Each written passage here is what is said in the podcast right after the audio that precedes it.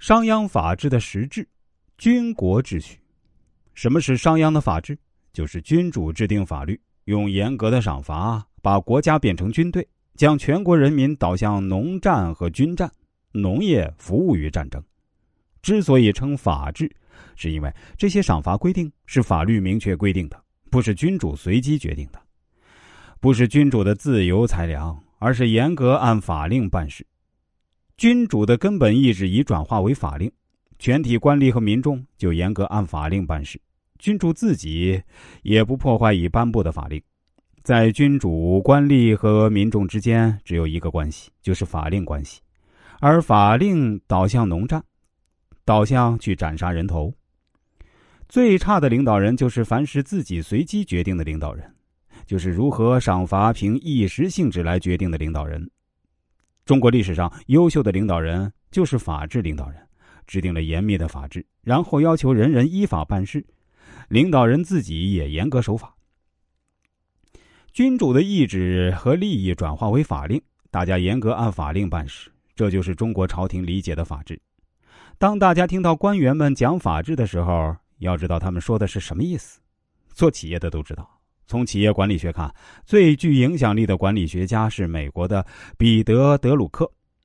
我在读大学时呢，是日本企业管理很受推崇的时代。知道日本企业管理在思想上受到彼得·德鲁克的影响很大，就找来彼得·德鲁克的著作研究。以后从事机构管理，也一直关注彼得·德鲁克的新作品。一九五四年，彼得·德鲁克出版名著《管理的实践》，首次明确提出目标管理制这个概念。核心思想呢，就是要把企业的大目标转化为大指标，大指标再转化为企业内小团队和小个人的小指标，一定要让每个人知道自己的指标，知道指标完成好坏与自己个人的利害关系。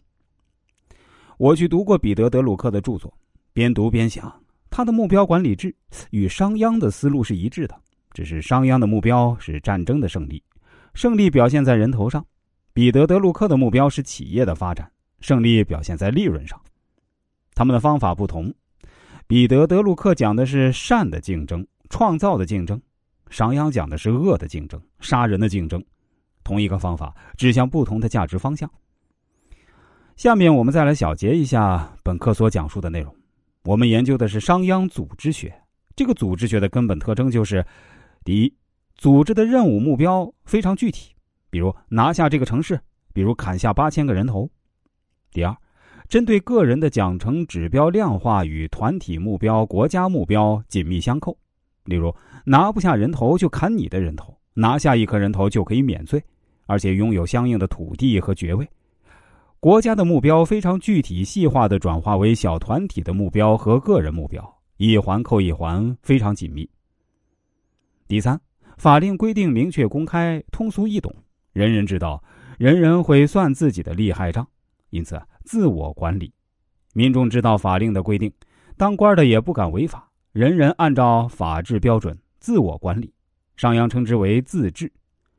商君书上说：“古圣人为法，必使之明白易知。”圣人制定法令，必使法令非常明白，人人容易知道。